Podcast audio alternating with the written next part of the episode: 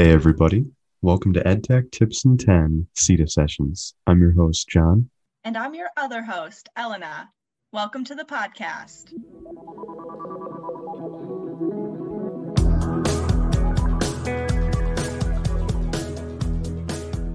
So, today for episode two, we have our guest, Mitchell. Mitchell, would you like to introduce yourself? Hi, everybody. My name is Mitchell Wisniewski, and I'm in my fourth year of the Public Health undergraduate program. And I've been with the SITA group since last March. That's great, Mitchell. So I'm really excited that you're going to be bringing an undergraduate perspective also to this team. Um, you've also been on this team longer than both John and I, um, which is exciting. And you joined in an interesting time, March 2020. Okay, before we jump into our technology tips, give us one fun fact about yourself. A fun fact about myself is that I play bass in a rock band in the area, Citrus Sunday. The band's name is Citrus Sunday. Yeah. Wow, I love that. I have honestly never heard your band's name, and I, I really like that. So, Mitchell, today we've brought you on to tell us a little bit more about an icon tool called UDoIT. I'm going to expose myself a little bit here and just say that I really don't know that much about this tool. I think I've only clicked on it once. Could you give us a little bit more about what is UDoIT? So UDoIT is the universal design online content inspection tool, but it reads as UDoIT. And this tool enables faculty to identify accessibility issues in their course through all of their content. It's available to all instructors directly through their icon course, and it essentially provides a report on how accessible your course content is. Interesting, interesting. Uh, so if if I was a, an instructor who was maybe a little bit on the fence about how to implement this tool, it sounds like it could be useful. But what would you kind of say to to sway me or to influence me to give it a shot? I think UDoIT is a great tool because it allows you to design your course proactively in terms of accessibility issues. And that's really great because in many cases, when a student comes forward, an instructor has to be reactive in providing accessible course content. But with this tool, you can very easily ensure that your content is accessible for students and you can plan your course very efficiently in terms of accessibility. So that sounds great, Mitchell. And I think that when thinking about accessibility, being proactive rather than reactive is so important. So let's say now you have convinced an instructor to use this tool in their course. How would they get started?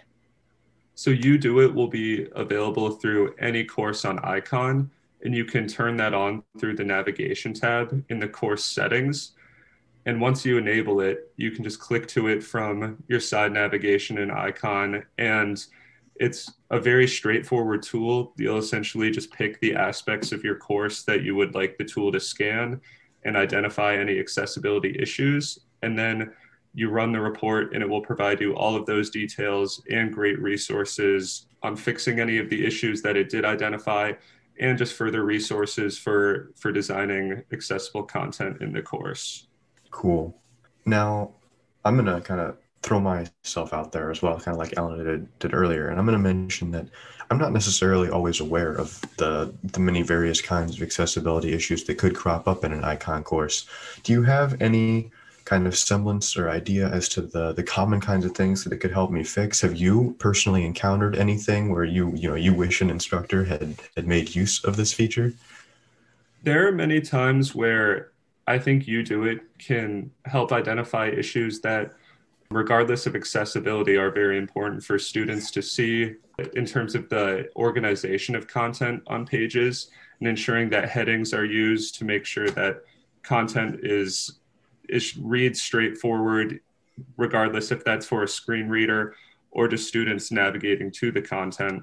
And i think beyond that it emphasizes the use of captions which i think are very important regardless of accommodations or not. So i think there are great features that it identifies that are important for accessibility, but in the general sense, they provide clarity to your course content for all students. All right, Mitchell. So I had I had one follow up to that that I wanted to ask about. I'm worried for instructors who maybe aren't super tech savvy that what's going to happen is they're going to run the tool and they're going to see a whole bunch of errors and they're not going to know how to fix these accessibility problems. Does UDoIT in any way facilitate helping them kind of solve the issues once it identifies them? I think that's a great question, John. And I think that UDoIT is a great tool because it specifically keeps that in mind when presenting the report to instructors. Because when you get that report about the accessibility of your course, it will give you direct resources on how to remediate the problem that it presented. And in an even better way, with some of the aspects, you can fix them directly on the page. So if you're lacking alternative text for an image, it will show you the image and it will simply ask you to input the alternative text and everything is fixed then right on the spot. So it's really great because there's not a big divide between seeing these accessibility issues and fixing them. It's a very it's a very quick process. Yeah, that sounds great, Mitchell. I think that the fact that the report populates so quickly, I think it only takes a few minutes for the report to come through, and then it allows you to make those adjustments from the page. It almost begs the question of why would an instructor not use this tool if it's going to prevent further issues in the future and going to make their students' lives easier. Is there anything else you wanted to add about UDoIT? Um, I think that was a great point with the timeliness, Elena, because you can run a report through UDoIT about any content specifically. So if you wanted to add a bit to your course and then do a UDoIT report, you could do it incrementally and not have to go for all of the content at once. And those reports do generate within 30 seconds. So it's a tool, even if you haven't used it yet, it is certainly not too late. I would highly recommend opening it up at any point because it is so quick and so easy to use.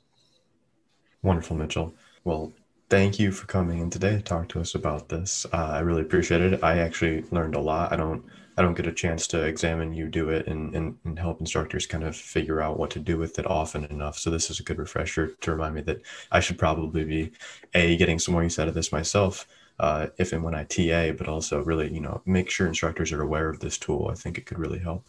Elena, your thoughts? I also just want to say thanks for coming on, Mitchell. I think this was really informative, and I hope that instructors do start using this tool more. I think it could help a lot of students. Awesome. So I will see you all in episode three.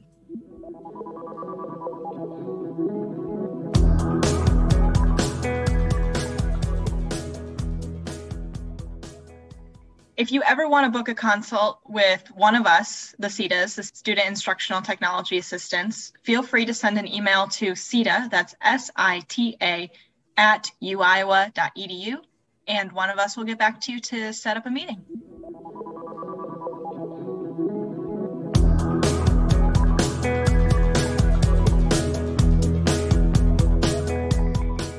All right, Okay. see you soon. See you soon.